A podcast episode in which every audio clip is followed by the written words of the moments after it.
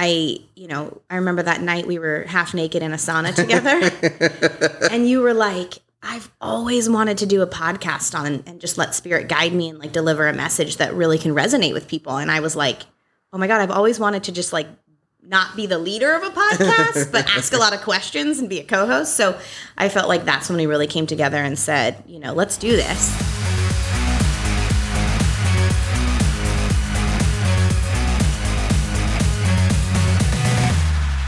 Okay, so welcome to The Spirited Body. This is our first official episode, first podcast. Uh, I'm James, and I'm with Katie, my really good friend, and we're just going to talk about um, basically being a spiritual being in the physical world and in a physical body and what that entails, and hopefully, not hopefully, definitely getting guidance from spirit about how to do it better or how to do it more easily, that kind of stuff, and um, share our experiences along the way. I am James, and I am a uh, psychic, sometimes medium, intuitive. Um, I channel, talk to spirit. I've been doing it for a number of years now, and uh, they sort of guided me to do this podcast, and so I'm sharing their information uh, with the world. Um, and this is Katie.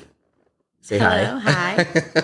I have a feeling I'm like going to black out the first episode and then like go back and be like, I don't remember anything I said. It's going to take me a few episodes to just be like, I can do this. Yes, quite possibly. Okay. So um, I, uh, in in one day when I was channeling and saying sort of like, what do I do with this information? And they really said, oh, you know, you should uh, maybe do a podcast. So I was like, okay. Um, what do I talk about? And they gave me a whole list of topics. So we have a bunch of stuff to talk about. And the first one they were pretty adamant that we talk about is um, loneliness, mm. which, um, you know, is a super cheery topic. Um, it's not really what I was expecting them to give me a topic for. But um, in in personally thinking about it, I like thought, oh, this is probably a really good topic because um, of everything we've been through the past few years with the pandemic and isolation and quarantining and all of that other nonsense um, that we went through. Um, you know, I just thought that maybe this is a timely issue. Um, so they're right as always. And even when I don't know that they're right, I will try to trust them and do what they're asking. So uh, what do you think about that topic? Well, it was interesting because I told my partner we were going to do this podcast. And then... Um, Last night I said, okay, I gotta, I gotta think about this topic a little bit more for our, for the first podcast. And he said, oh, well, what's your topic? And I said, we're going to talk about loneliness. And he said, what the fuck kind of, po- what are you doing?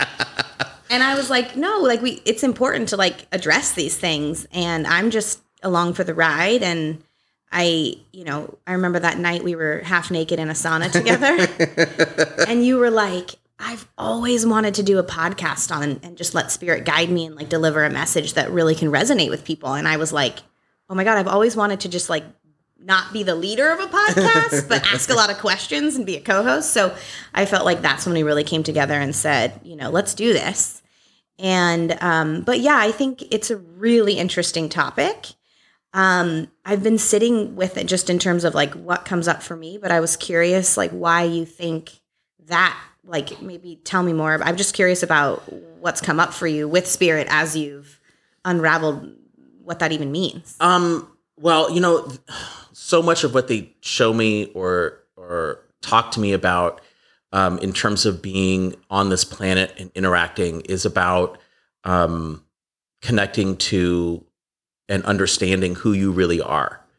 And when they use that phrase, they're really talking about um, your connection with your highest self.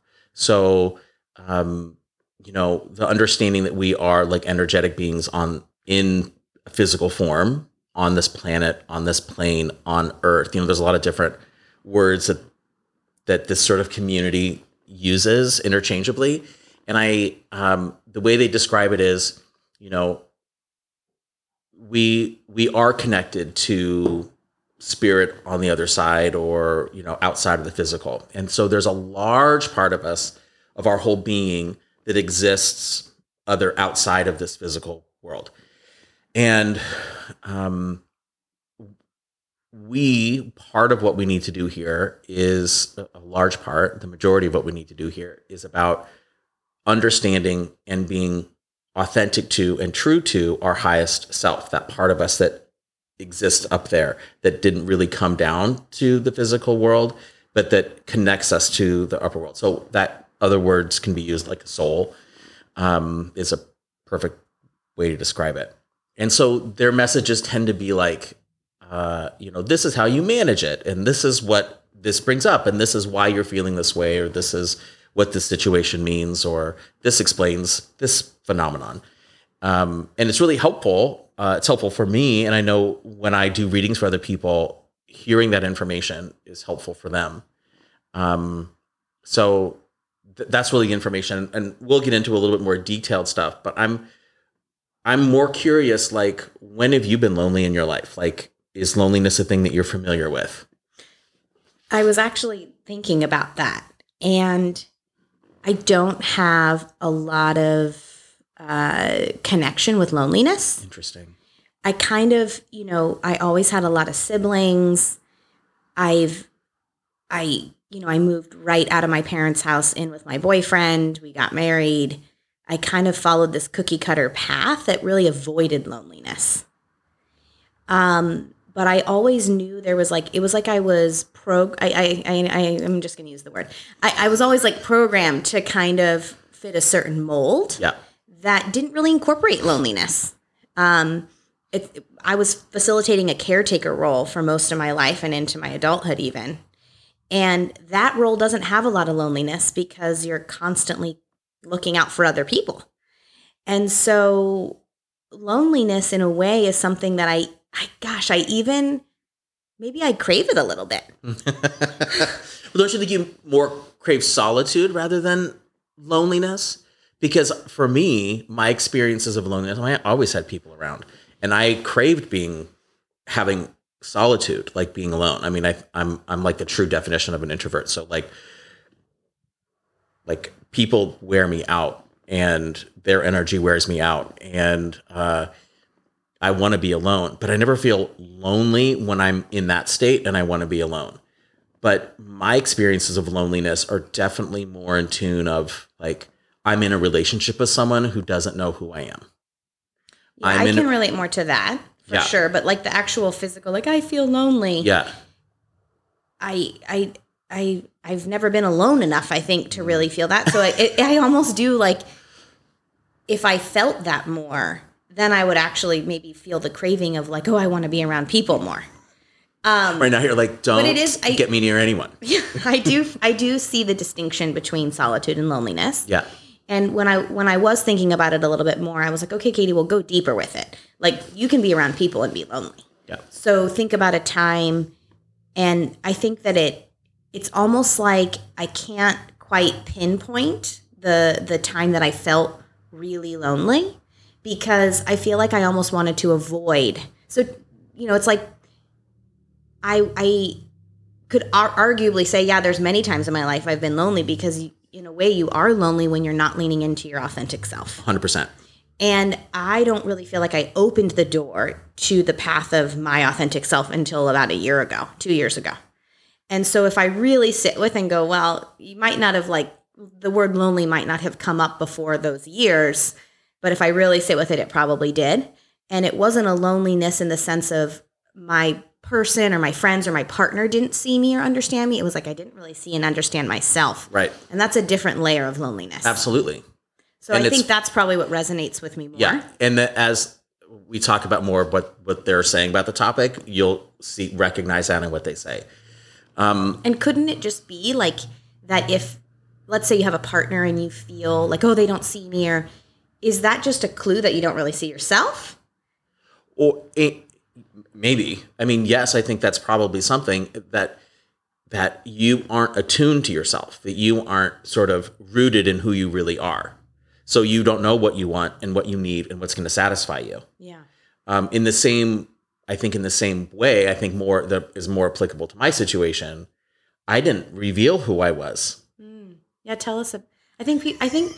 No, I know you're gonna laugh, but like it's an important part of who you are and what your journey is. Yeah, I think so. So, like, so, um, you know, when I was married, I was married for thirteen years to a woman, and um, it was a it was a very challenging relationship for me. Uh, uh, it it had its own sort of very toxic um, dynamic, and I was uh, very much sort of put in second place, and what I thought felt needed, wanted, uh, wasn't really a a factor in decision making, and um, I felt isolated because I sort of was isolated from my family in a way because of the dynamic of the relationship. She wasn't thrilled with my family, mm. um, and I, I don't know. It was just, it was a very difficult dynamic, and I felt very. Um, I, I was isolated, and I was very lonely in that. And then I couldn't show who I truly was because I didn't think it would have been accepted on, on a surface level. But then when I uh, finally left the marriage and two years later I came out as gay, I realized there was a whole completely different layer that I really wasn't, exp- that I didn't even know about myself, that I didn't even understand about myself in, in a real deep way. I'll never forget. We were, we, you and I were at a bar when you told me this. Do you remember this? No. We were at a bar, and you're like, "I really need to talk to you about something." And I was like, "Is this right now? We're good. You want to do this?" And you're like, um, "Yeah, I do. Um, I am gay." And I said, "I know." And you said, "That's all you have to say?" And I said, "Yeah." Like it, it, it, it was like, of course, like. I, I always knew this authentic piece of you. Yeah. I didn't know that that was the expression of it, but it didn't matter. Right. I just knew that when you said that truth, that was you. Yeah. And it, it, I know that this is like super cheesy, but like, I'm just going to say it, the truth does always set you free. Yeah. You, you just can't argue with it. And it's, it's not just words. It's like a feeling. Absolutely. And when you said that to me, I was like, oh, I'm, I just like took a breath for you. Yeah. Thank you. Yeah. Yeah. It's, it's, but I, I think in terms of loneliness, I think it, what's interesting, it's coming back to this idea that if you don't know yourself, there's no way you're going to be satisfied in that way. Mm-hmm. There's no one that's going to be able to touch you, um, really know who you are, and therefore that authentic connection can't really take place. So what would you say is the like the antithesis to loneliness then? Like true self-connection? Yes. Can, well, that's why we're here. And because in the traditional sense, in the like the physical world, loneliness is people aren't around me, and I don't, you know, I don't feel like I like I feel alone. But I think it's going back to that point that like you can live a life and, you know, play by the the, the rules of the physical world. Yes, and uh, especially like the rules of our current societal, you know, expectations, and still be deeply lonely because not having that connection with yourself is. I mean, it, to me, it's probably now that I am gaining that connection with self is like, whoa. Yeah. I was asleep at the fucking wheel. Holy shit. Yeah. It's, I mean, it's a really, to know yourself is very powerful. Yeah. And I think what's interesting is, and, and as we've talked about it, um, that idea of when you, when you come to that place of knowing who you are, realizing or taking those steps, because I don't, I mean, I came out six years ago, and I, I'm still learning a lot about myself. It's like a constant journey of discovering, and that is that peeling away of all that bullshit that you learned as a kid, or you were instructed as a kid, or the structure that society has on you, and what you should, shouldn't do, and that's a process.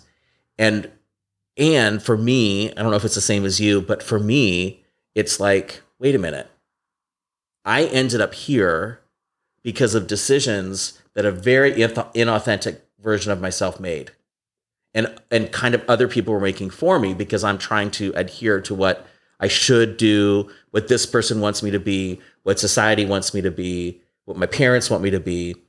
So how much of my life, how much of what I have right at this moment is because it's authentically what I wanted versus the result of living a life that was inauthentic? And I think that this particular endeavor that we're going on together just by this silly podcast is us individually going, we each hid behind certain masks our whole life. And like we just talked about, like when we were in the sauna that night and even before we started today, the rule here is we just have to show up and be authentic, yep. even at the expense of criticism or judgment, or it just, we can't go back. Right. And I, I often have this morbid thought, and I'm just going to say it because then I don't want to break the rule already. Um, I'm actually a rule follower. So, um, but like I always had this thought, you know, well, just keep the mask on for now. Keep parts of the masks on. Like maybe, you know, don't fully expose yourself. Maybe until after your parents pass away. Like in that season yes. of your life. Oh, totally. You can then expose yourself because then you won't have to, whoo, okay, they're, they've passed on. They're in a peaceful place. I'm, I'm coming out of them. I'm, I'm going to be me. Yeah. And then I was like, and then how many years? You know, my mom had me at twenty-two. So there's not even that significant of an but, age gap between her and I. So I was like, cool, cool, cool. Like the last twenty years of my life, I'll be able, I'm like, yeah. oh, I can't waste all that no. shit. I mean, okay. You're just speaking literally like, closeted gay men speak like one oh one. Like, yeah. oh, I'll just wait till my parents die and then. Really? That's like a thing. Well, it's definitely for yeah. me. And I, I can't be the only one who's who's thought this or felt this. But yeah. It's, it's you know, it's a it's a real um, powerful hold that our parents have on us. And to break out of the hope that they had for how we would turn out as human beings, it's hard to disappoint people who cared for you and raised you. Yes. It's, it's really hard. And, and the reality is, is what I'm learning, and maybe it's different for every person, is as you break down the layers and you reach in and discover like who that real person is on the inside, oops, you're going to disappoint them no matter what. No matter what. Because you're... you're automatically saying, I'm going to break down what, what you told me I needed to be. Right. And that in itself is like devastating for parents. Yes. And, um, so it's, it is, it is to me, like, that's like the most courageous thing we can do. And I even felt nervous, like really, okay, we're gonna do the podcast. Okay. And then like, oh shit, Katie, like you have to be you. That's kind of the whole, this isn't this podcast for me is a practice in just putting myself out there and just being me yeah. without, you know, with the notion that my parents are still alive yeah. and may stumble upon this. Like, that's scary for me. Yeah. Yeah. I, I mean, I think it's scary for me because my parents are very, very Catholic. And what I'm doing spiritually, you know, they raised me super Catholic, church every Sunday, every holiday obligation, altar boy, church every day sometimes. Like, when we traveled, we always were... we knew where that Catholic church was, so we would go oh, to church wow. every Sunday. Yeah, it was... Wow. Yeah.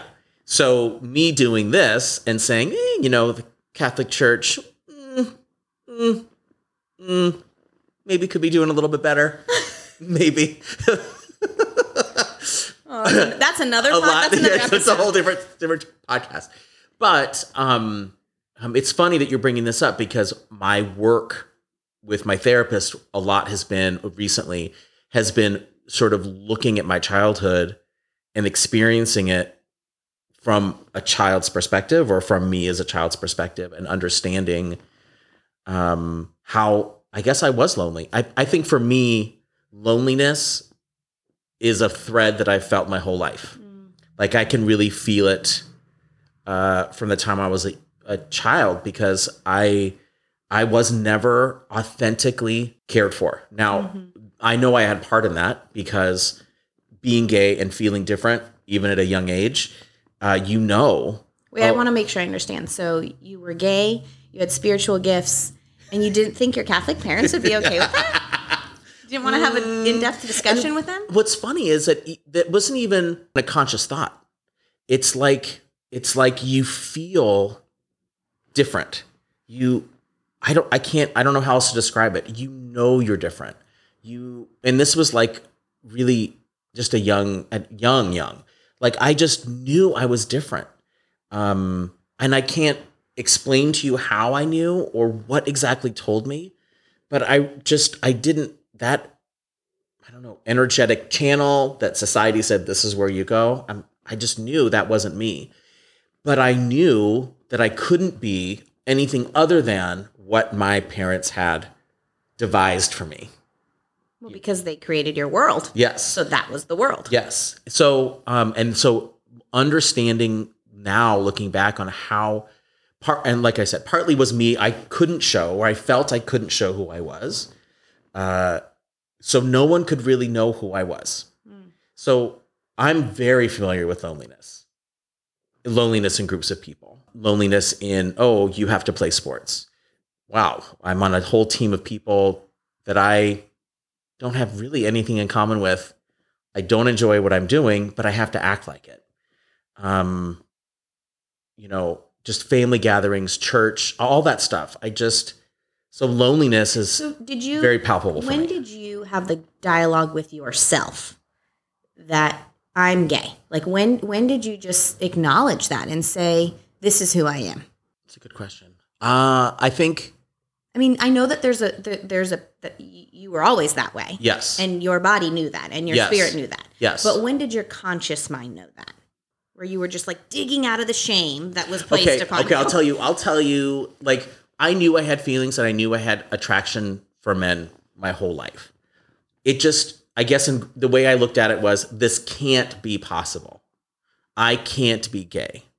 This is something that all men feel. They just don't, they don't express it, yeah. right? And this is how they get through their life, right?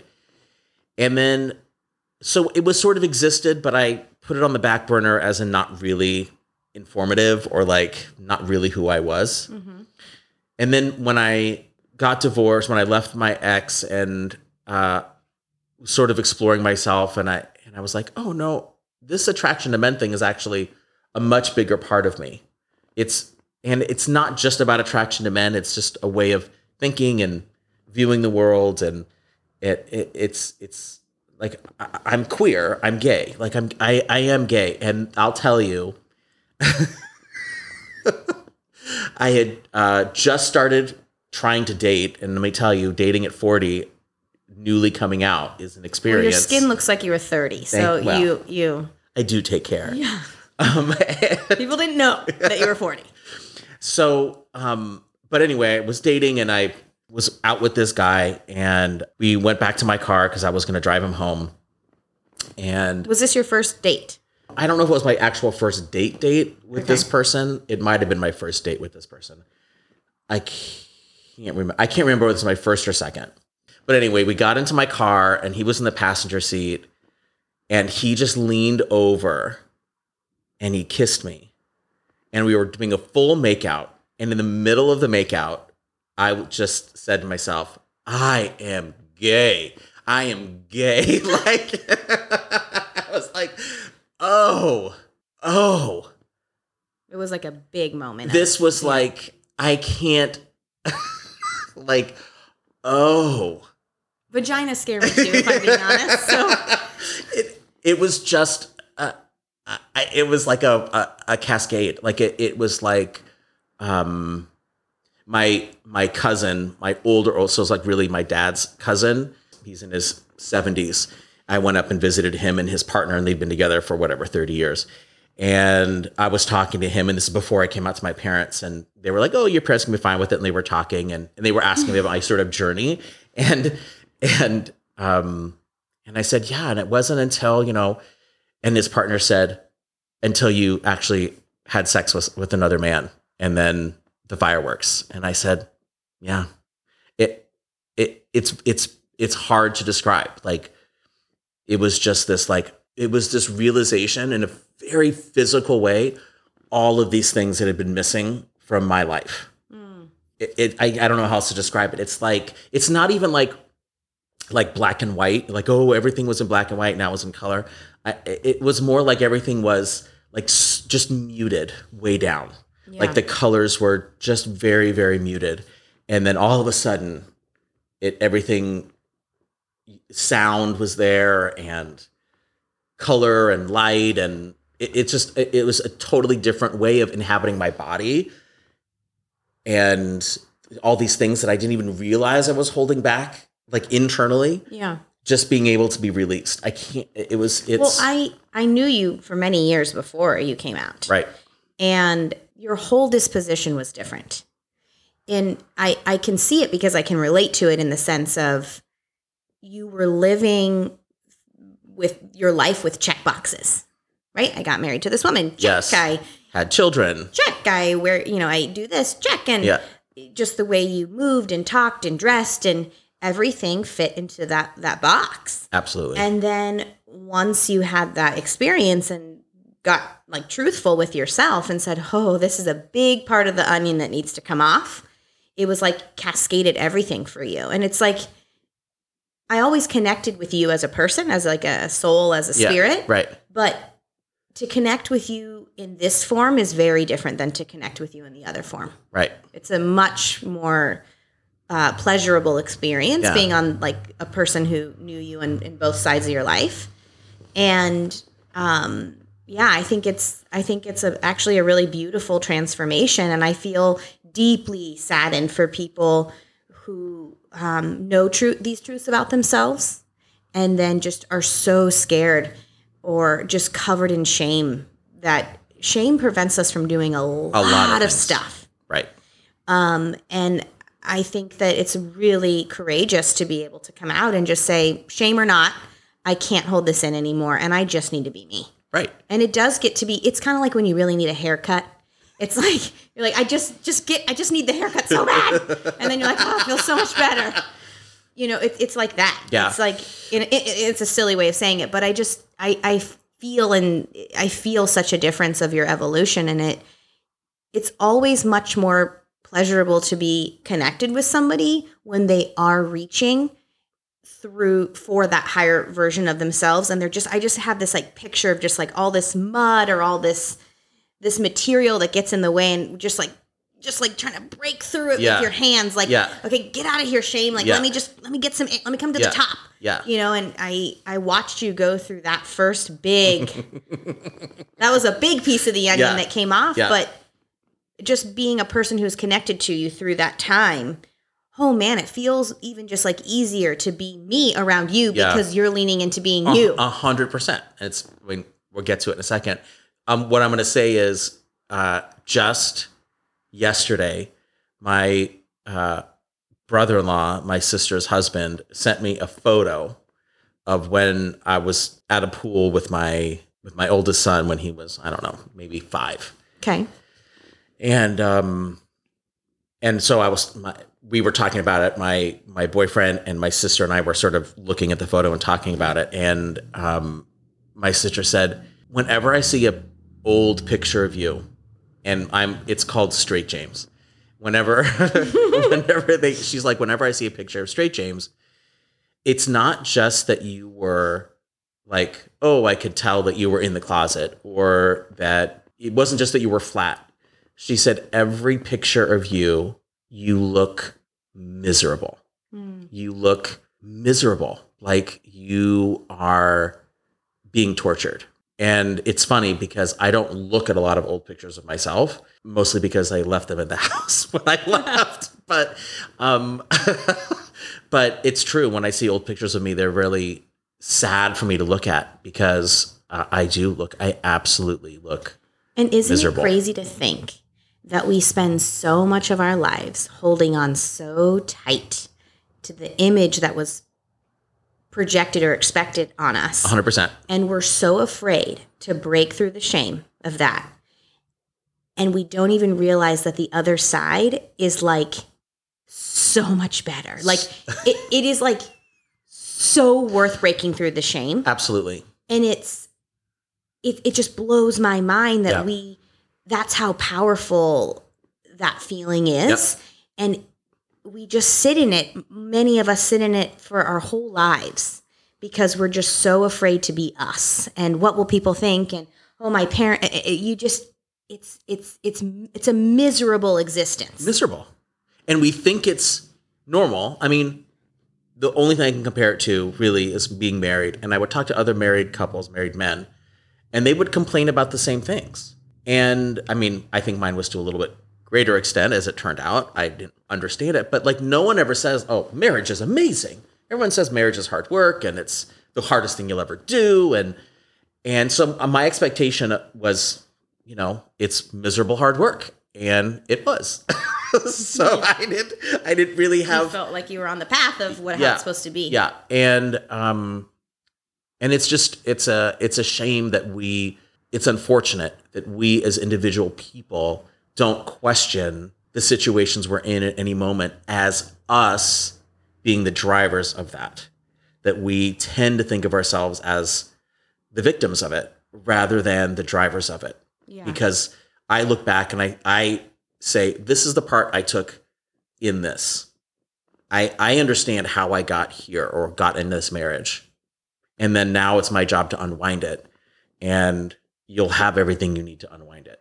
Well, it's because you were a passenger in that car for your entire childhood. Yep. And there was a point where you did move to the driver's seat and you were you were following the map. Yep.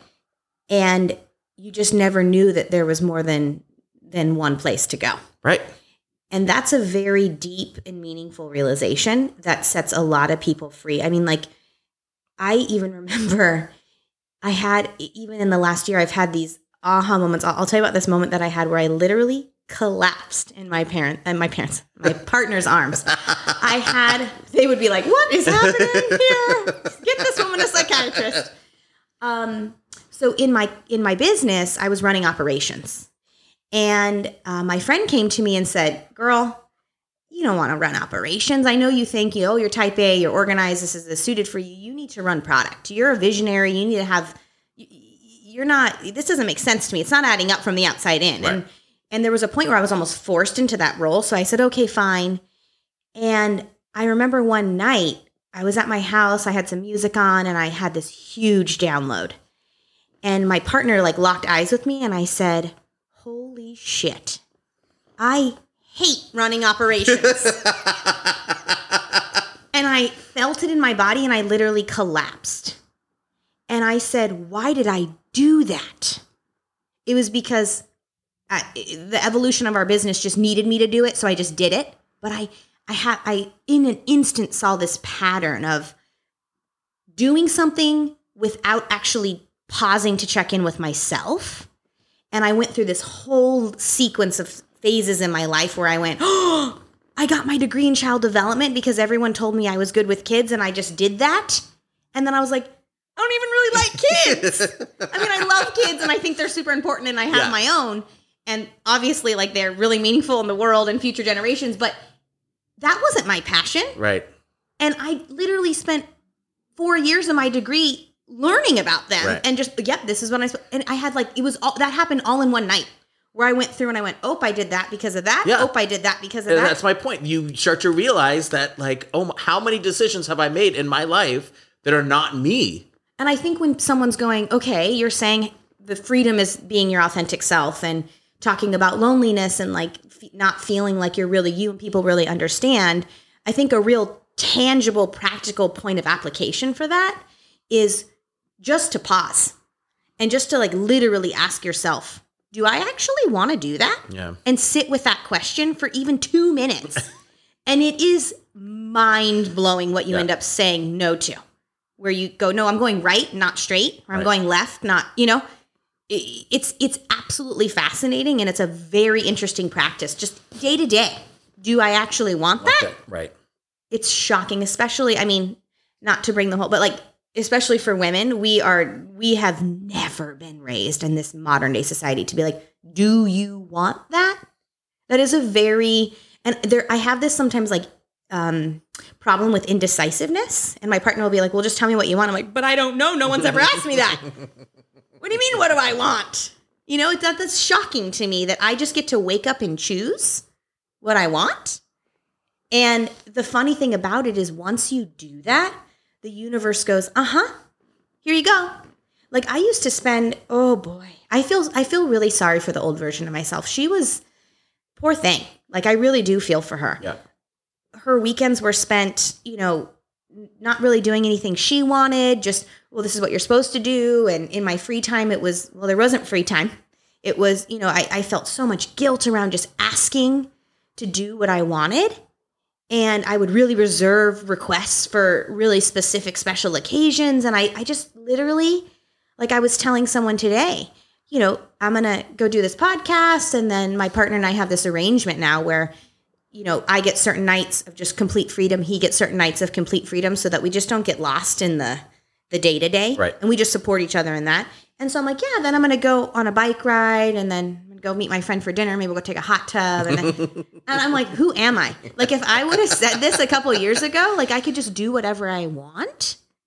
It just hadn't dawned on me. And I think that that is like one, that's what I mean is like, I'm now, once you just break through that first layer of shame, there is a level of momentum that happens after that, where you go, oh, that's the other side that everyone was saying is so scary. I'll never forget. I had this mentor. She was, um, She had three kids and, and she was doing the role that I was doing, just give, give, give, give, give, give, give, never asked what she wanted. And um, she had all this, I don't really know the story in depth, but all I know is that she had some stuff going on in her abdomen. And finally, her husband was like, I'm taking you to the E R right now. This has been going on for months and like you're, you, you need, you need help. They took her to the E R. They said, you're actually not leaving. We're admitting you, you have stage four cancer. And you basically, we don't think you're going to live. And she said um, when she was laying in that hospital bed, not knowing if she would, you know, her, her youngest was one at the time, Yikes. Not knowing if she would see her kids grow up. She said, I faced death. And I it was just like the Wizard of Oz, where the man behind the curtain just like, oh, it's like that was all this fear that I had been carrying around my whole life of like, just do it this way and don't go that other direction because it's too, you're, there's too much shame and you're too afraid. And then Right. She was like, I, I got to the worst of it. I, I faced death. And when I faced it, I realized it was just the man behind the curtain, this little man behind the curtain. It right. was it was not what we thought it was. And so it was like, if we could just break through that first barrier and get a glimpse of that true authentic self, it does put a little fire in you. And it does create momentum to say, what do I want? And wh- how do I separate myself from the programming or the path that I was on? And really check in and say, okay, I see the path for the path. I'm not the path. And do I want that path or do I want a different one? Right. I was even talking with my good friend about this with just in regards to monogamy. And I said, you know, I think it's important, even like in something like that, to recognize that monogamy is an institution. And we have all been taught that that is the way to do it. And that is absolutely okay if you want that path. But what's more critical than deciding that you want that path is understanding that you're separate from the path and that you get to decide if you want it or not. Right. So stepping back and having these conversations with yourself and like just doing these check-ins to see this is the road that I'm going down. This is the path that I'm on. Is it something I actually want? And how do I see it as separate from self to really be able to di- identify and sit with what is it that I'm really trying to do here? Right. It's, uh, and it's, it's, Uh, everything that we're talking about is really about and stems from no getting in touch with your authentic self, right? These are the conclusions that we've come to. This is what we've been talking about. And I think it directly relates to loneliness because whenever you're not showing your authentic self, there's no way you can have that connection. There's it. It's impossible, whether you can have it with other people or even just having it with yourself. You are isolated from your highest self, from So those do you around think you. That loneliness is almost like a cue. A hundred percent. To say, it, it's I'm feeling exactly this. Right. What what what part of me is disconnected from me? A hundred percent. And and that's exactly the point, right? So, well, uh, I guess I should start reading what they, what what what Spirit said. Yeah. yeah. Um. The the uh the people that uh people the beings spirit. I say I tend to say spirit. I I have a, a lot of different sort of. Uh, entities, different spiritual beings that talk to me. Um, I don't always know who they are. Some of them I do. Some of them I don't. I know a lot of people are really interested in like, ooh, what's their name? What are they? Who are they? When, and um, and my friends who channel and and talk to spirit and do that kind of work, I um, it's never been a huge priority for me to know who they are. I uh, I don't know why. I just yeah. One of the things I'm that's like, difficult. Okay, about being your friend and, and I, it's going to be good what I'm going to say. It's not going to be mean. Is that I just have to kind of let go of like, you know, I, I was, I grew up in a very religious environment, some not Catholic, but in a, in a Christian environment. So similar kind of beliefs and constructs. So it's very um, I'm I'm I'm in this position of really interested and also really unnerved. Like I, I'm unsettled and like, well, how does it? I, I want to make sense of it. Yes. And sometimes I want the structure. Yes, and that is like kind of not how that works. And yeah. so sometimes I think when I'm listening to you or when you're, t- I'm just. I remember in the beginning when you came came to me, I was like, you came out about that too. You were like, oh, I also have to tell you this other thing. I was like, okay, let's do it. Uh, but it's kind of just sitting with it and not trying to put my program narrative on it. And that will be the last time I use the word program in the in the episode. People are going to think I'm some conspiracy theorist. I'm not. Wait till episode two. um, but it, it's important to kind of just sit and maybe it's okay that like sometimes when you tell me things, I'm like, okay, but I don't fully understand it, but that's okay. Yeah. Yeah. And I, and a lot of times they'll tell me stuff that I don't fully understand. And I'm like, okay with it because for me, um, and I think when you talk to people at Channel, they'll say the same thing. Uh, it's like they give you a box and you understand the box, you see the box on the outside and you, but it's really, you're able to open the box and all of these other things come out of it. The emotions, the the details, the specifics, the the connections. It's so it's not just like it could be a sentence, but it starts to unravel. Yeah. Um, so anyway, uh, so the people that came to me, they're really the drivers of this podcast and the drivers of the content and the, in the co- spiritual world. In the spiritual world. The, and the people that came up with the, the deck that that I created with their guidance. See, my brain already wants to be like, how tall were they? Exactly. Yeah. I'm not so, going to go there. Okay. This is a group of people, group of beings called the Council of Light. Um, okay.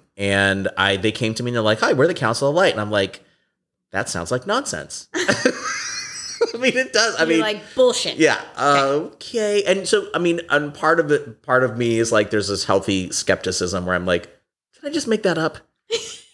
Is that something that I just completely made up? And, Um, never heard of them, but, and they gave me this symbol anyway. And I went immediately after I channeled them for the first time, I went to the internet and I'm like, Council of Light. And of Did course. Did you find something? Yeah. There's people who've written books and. Oh there's, shit. And I was like, I've never heard of these, this group. I mean, like I do this stuff, but I am not, I don't live, breathe. You know this. Like I don't, my whole life doesn't center around. I have a full-time job. I have my business. I've got my kids. I've got my partner. I've got a full life that exists outside of this realm. Yeah. This isn't my bread no, I, and butter. Yeah, absolutely. So I don't live and breathe this stuff. So I go to the internet and when I type something in and it ends up being real, I'm like, oh, this is weird, but there you go. So anyway, uh, so this is who is coming through. And I think uh, as I'm feeling into it, that they're going to be a main driver okay. in, in what we talk about and the information they give us.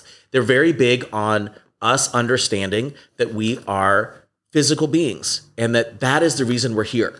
That is like, you can't separate it. And, and there's so many people that only want to live in this state of bliss and constantly connected to, you know, eternity. And, uh, and I guess that's fine, but their point is they're missing the whole experience of why you're here. Yeah. The whole reason you're here is to have the physical things. You were not supposed to float above the ground in a state of eternal bliss filled with the energy of the universe. You know, that is, uh, that, that state isn't real. We are supposed to be, you know, introduced to conflict and uh, separation. And that's the very definition of being here.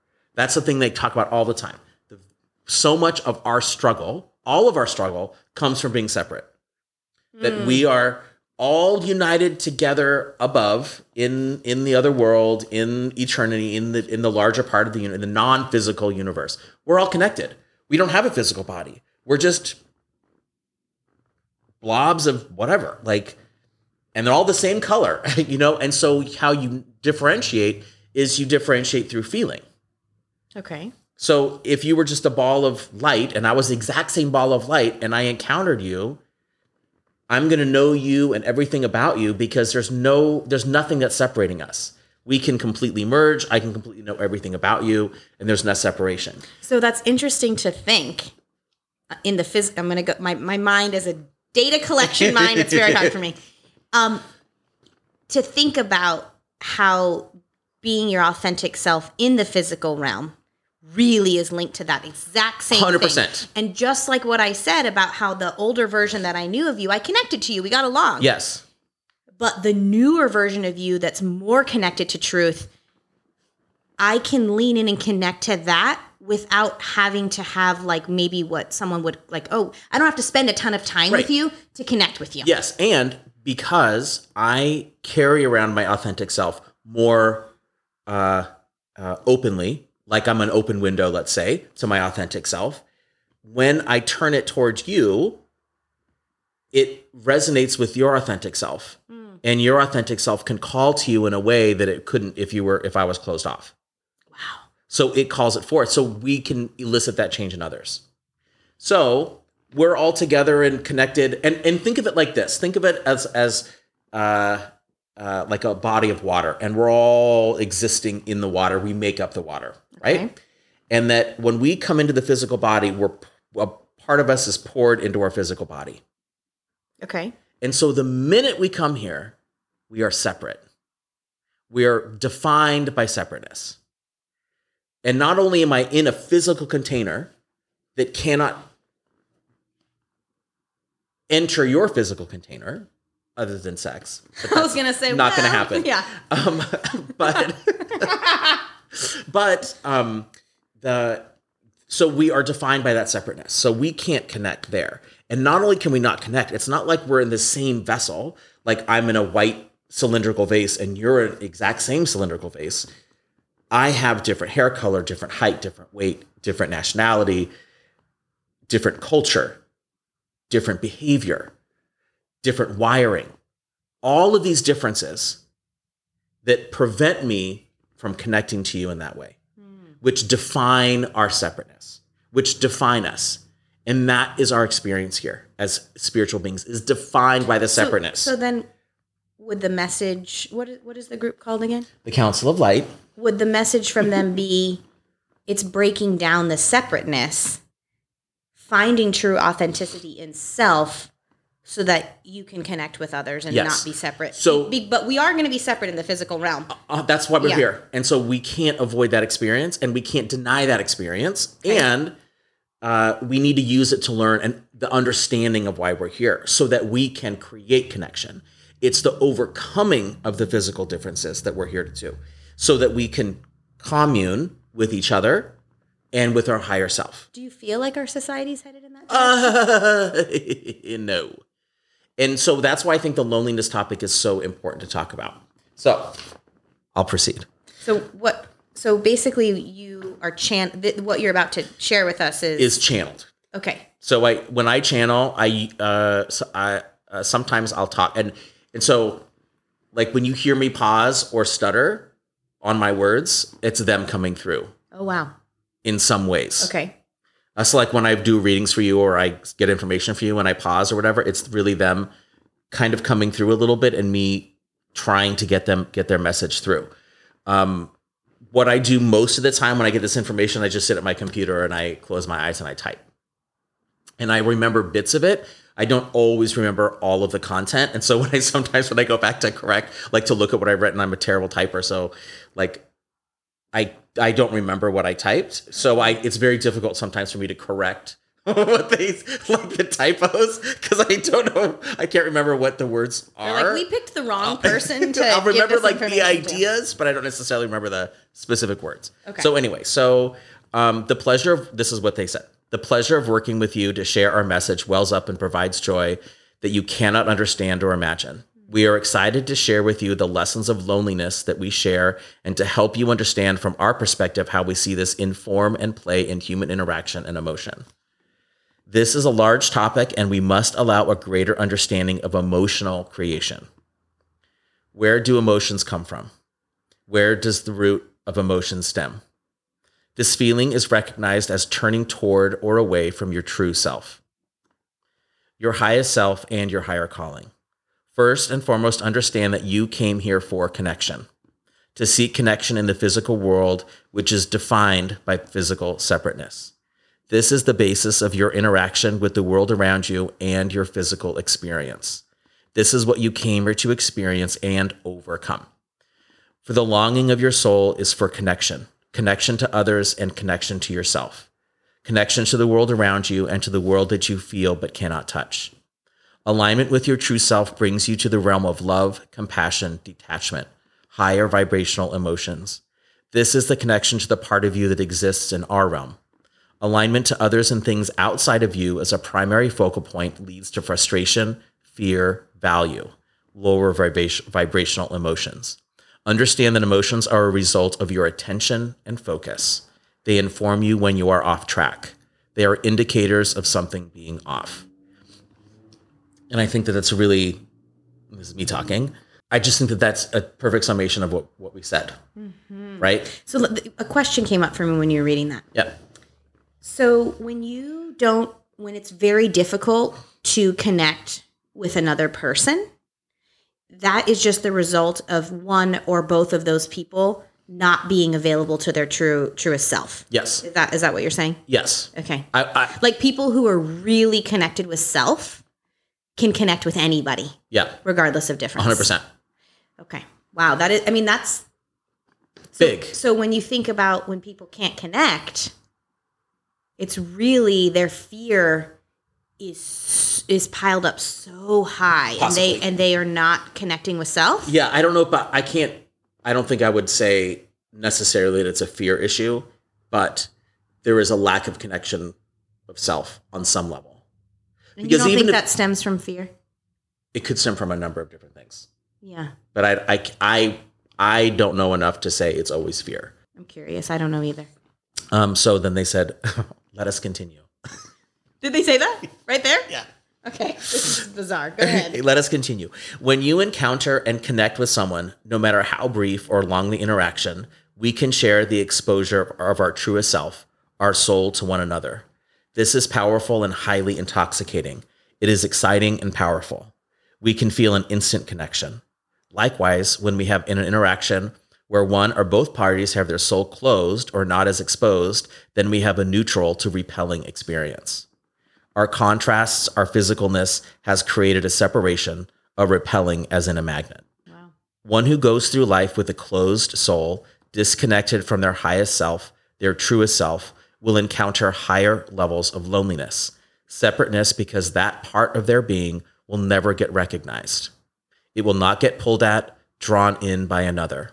They will never be recognized and accepted for who they truly are.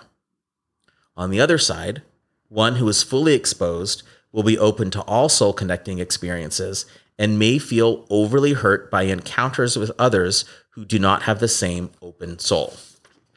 This may lead to resentment and self-isolation to avoid the pain of rejection. This is especially visible in moving from childhood to young adulthood as children move from open, full expressions of who they are to encountering others at different levels of over-attention to the physical. Need a minute? So basically this one was, yeah, if you could give me like a little summary. So basically what they're saying is, like, when we're children, they're just these open expressions of who they are. They don't know the societal norms. They don't know um the should and the shouldn'ts.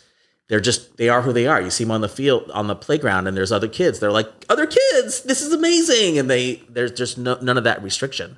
But as kids get older, and some of them develop on different paths, depending on obviously the family they grew up in, or um, as they start to notice changes in their bodies or the, the different things they're exposed to in their lives, they start to learn or get this idea that there's better, worse, uh, you know, good, bad, wrong, right. And they start to close down. And that is where a lot of that um, tension in kids comes from, or the fighting and all the other things that happen. Because as the kids get older and they start to shut their, there's just the complete open expression of their soul, that's where that transition happens. That's the point they're making. Like, um, so if you're open all the time, right? And like, let's say you're the most aligned, authentic, true person, there's going to be a point at which you encounter someone that's not, and and that could be hurtful. Yeah, I mean that. It, I mean, I have small children, eight and four, and it is really interesting because Um, it's a very delicate balance as a parent to recognize that, one, I'm, first of all, doing the work of breaking generational cycles. And is that it? Uh, just minor details of my day-to-day. And then also realizing that there's the real world. And me allowing my children to really be the full expression of themselves may get some pushback in that real world. And that is, like, they're going to encounter pain because I have, I mean, you can't avoid that. And so, but it's very fascinating to, yep. you know, like my, my eight-year-old goes, well, what, what do you think I should do, Mom? She'll say that sometimes. And I go, I'm really, I really trust your ability to make that decision. And I really trust that even if it, it ends up not being the right decision, that's okay too. Yeah.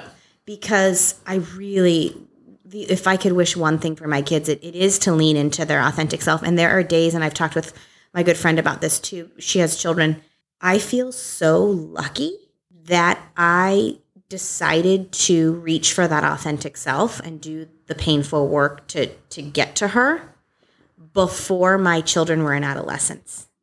Because one, right now my kids still look up to me and they're like, Mom, we, we care what you think. Yeah.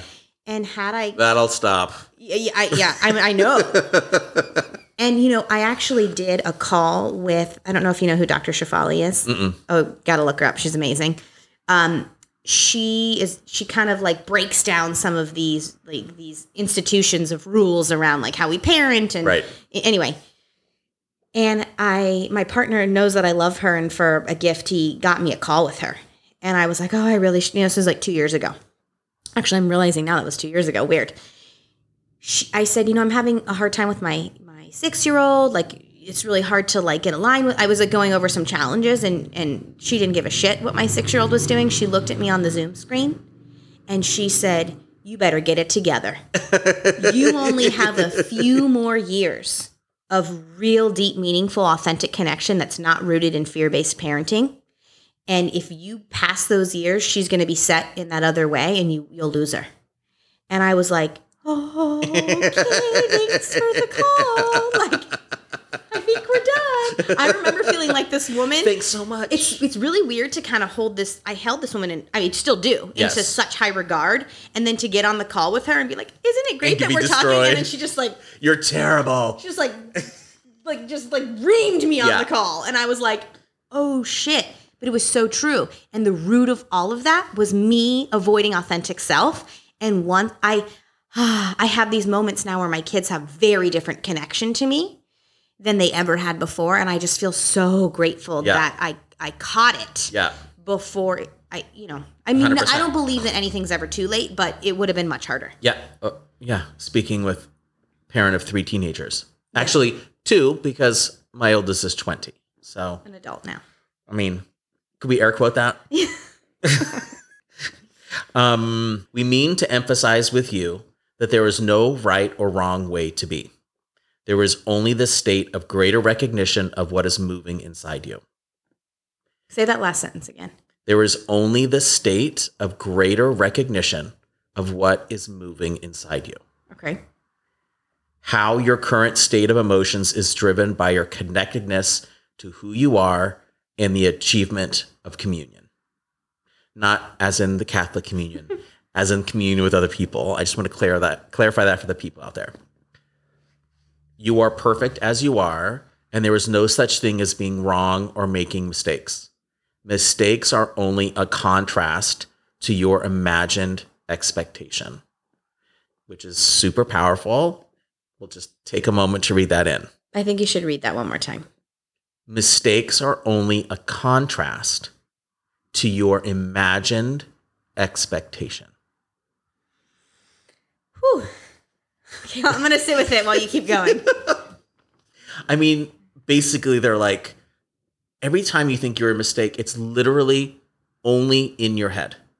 You have an imagined expectation. And when you don't hit that imagined expectation, you think it's a mistake. So one of the things that's interesting that I was thinking about last week is I, I always have this way of wanting to make things make sense. And so sometimes the way I do that is I like understand, well, what's the root of all of it? Because if we can all agree on the root, then that is how you make the, the biggest impact. Okay. Just even in your own psychology. I don't know. And I, I heard something somewhere that made me feel like I, I maybe got to a root of something, and this pertains to that, where it's like we show up in the world and and go one way or another only based off of two things, which would be judgment or love. And so the judgment of self, I feel like, is what takes us down that path of disconnection. And just recognizing that, like, there is so much judgment in the world, and it really starts with judgment of self. one hundred percent.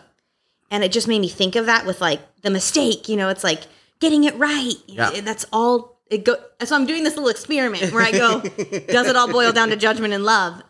And it, that's a perfect example of how it, in, it I'm just proving my yes. hypothesis that in a way it does. You're brilliant. Oh, well, give it a couple more episodes exactly. and there might we'll be a see. very different opinion. Um, okay. So now continue. This is not to say that feelings of loneliness are not real. We understand these feelings to be painful and restrictive and even dangerous, but these feelings do not align with your purpose here and are often confused with how you understand your worth. What if you looked at it as merely misplaced attention rather than value? What if you were to understand loneliness is only a thought which can in, which can turn into a belief that you are alone due to unworthiness? This is not real, only a thought. What if we could get you to understand that loneliness and isolation is an attunement and attention toward others rather than yourself? Over attention to what others do or have versus what you are is never a way toward connection with yourself. We understand that for some of you, this is a very difficult task, and we do not mean to make light of some of the intensity with which you may feel isolated and lonely. But from our side, you are connected deeply with a network of love, acceptance, and energy that you may not feel, but it does not mean it is not flowing to you. Just like electricity is flowing to your room, you just need to flip the switch to see it work in the bulb. We are asking that you flip the switch to feel the connection that exists within you and to others. Let us speak to you of this, whether you are with others or only by yourself. Loneliness is the expression of being unseen. It is the feeling of being unvalidated and unvalued.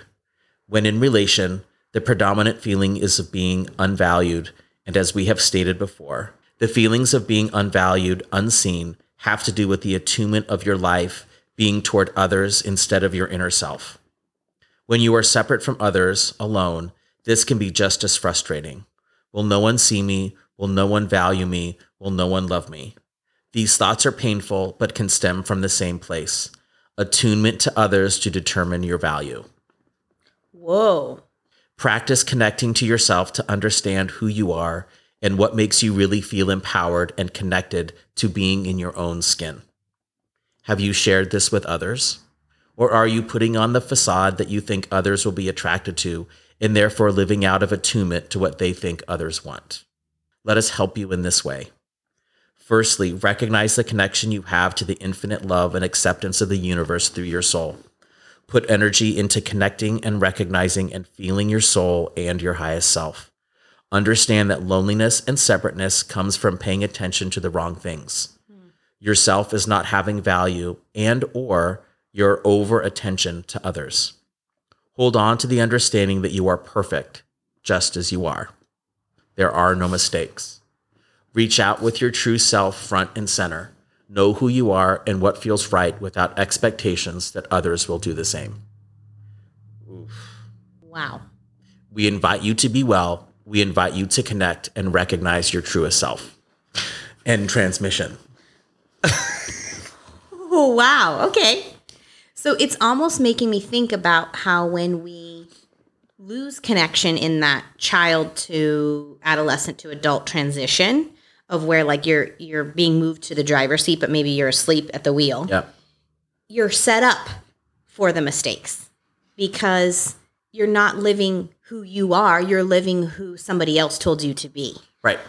And so it's easier to almost feel those mistakes and and and be more judgmental of yourself. And be driven to correct those mistakes or not make those mistakes in the future. But it's all imagined. Versus understanding this is who I authentically am, this is what I want or don't want, and this is how I'm going to learn from the things that happen around me. I want to try this. Do I like it? No, it didn't have the result that I wanted. I'm going to step over to option B. I think it's kind of like the, if I took my own advice to my child when I said, I just want you to think about what works for you, even if it doesn't pan out the right way that, or that you think it should be. I, that you think it should. I mean, again, that's that expectation. I think too, uh, the thing that kept coming up to me when I, as I was reading this is that over attention to others. You know, I've talked to you about like the idea of the lighthouse and that like we should be always following our internal lighthouse, like mm. our connection to self, who we truly are, will never steer us in the wrong direction. That doesn't mean it's not going to cause frustration or or, or pain like or pain or challenge in your life. A challenge is probably the best word. Um, but it's never going to steer you wrong. And it's the second when we stop using our internal guide, our internal lighthouse at our highest self as the lighthouse, as a direction pointer, that all of our problems really start happening. And so when I read what they wrote and what they said, what they communicated, uh, I think a lot about social media hmm. because what in social media is of value, how much of social media is about not comparing. I mean, that's a joke, right? I mean, think about it. When you are scrolling through social media and a perfectly framed image to live to some sort of standard that other people think that you want, and you use the filter and you choose the font and you do all that stuff. Um, how much is, what is that? That is not more connection. We think it's more connection. That is the opposite of connection. That's value. That's comparison. That's compare and contrast. I mean, I do always really appreciate when people are really raw on social media. And I do think that it is important for us to take inventory as a society and say we have this vehicle, we have this tool of connection, and are we using it in the way that that brings connection? Right. Or are we using it in a way that's that's really creating more of a divide? And what's your answer? Well, I mean, I wanted to be the first one. Um, but I think, I mean, like I, you know, I haven't been on social media now since end of November. Wow. I guess I didn't really realize that. I I did a thirty-day sort of detox. Yeah. No social media, no alcohol, uh, no T V, nothing. When did you do that? In December. Was December or January? I can't remember. I think it was December, but I haven't been. In Good so- job. Pick the busiest yeah. month of the year, and that way, like, it's not going to be. But I didn't. Um, but I never went back to it. I literally have not gone mm. back to social media. It didn't. I, I don't miss the time. It didn't add anything into my life that made me miss it. I didn't miss it at all. Really? At all? Like not even a little bit. Like every once in a while, Nathan will come. He'll show me like a TikTok, and we'll look at TikTok together for a few minutes, but. It added no value. It literally, I didn't miss it at all. I, if I want to contact friends, I text them, I email them, I reach, I call them, I reach out in a different way. I, I don't miss it. I didn't, it wasn't, and the fact that I don't miss it at all tells me it is of no value in my life. Mm. It's funny how we do things in our life without asking that question. Does, does this thing that I do bring me closer to me? Does this thing that I do bring value to my life? And like the T V thing is a really good one. Um, I didn't give up T V, but maybe six months ago, just kind of stopped right. watching much. Right.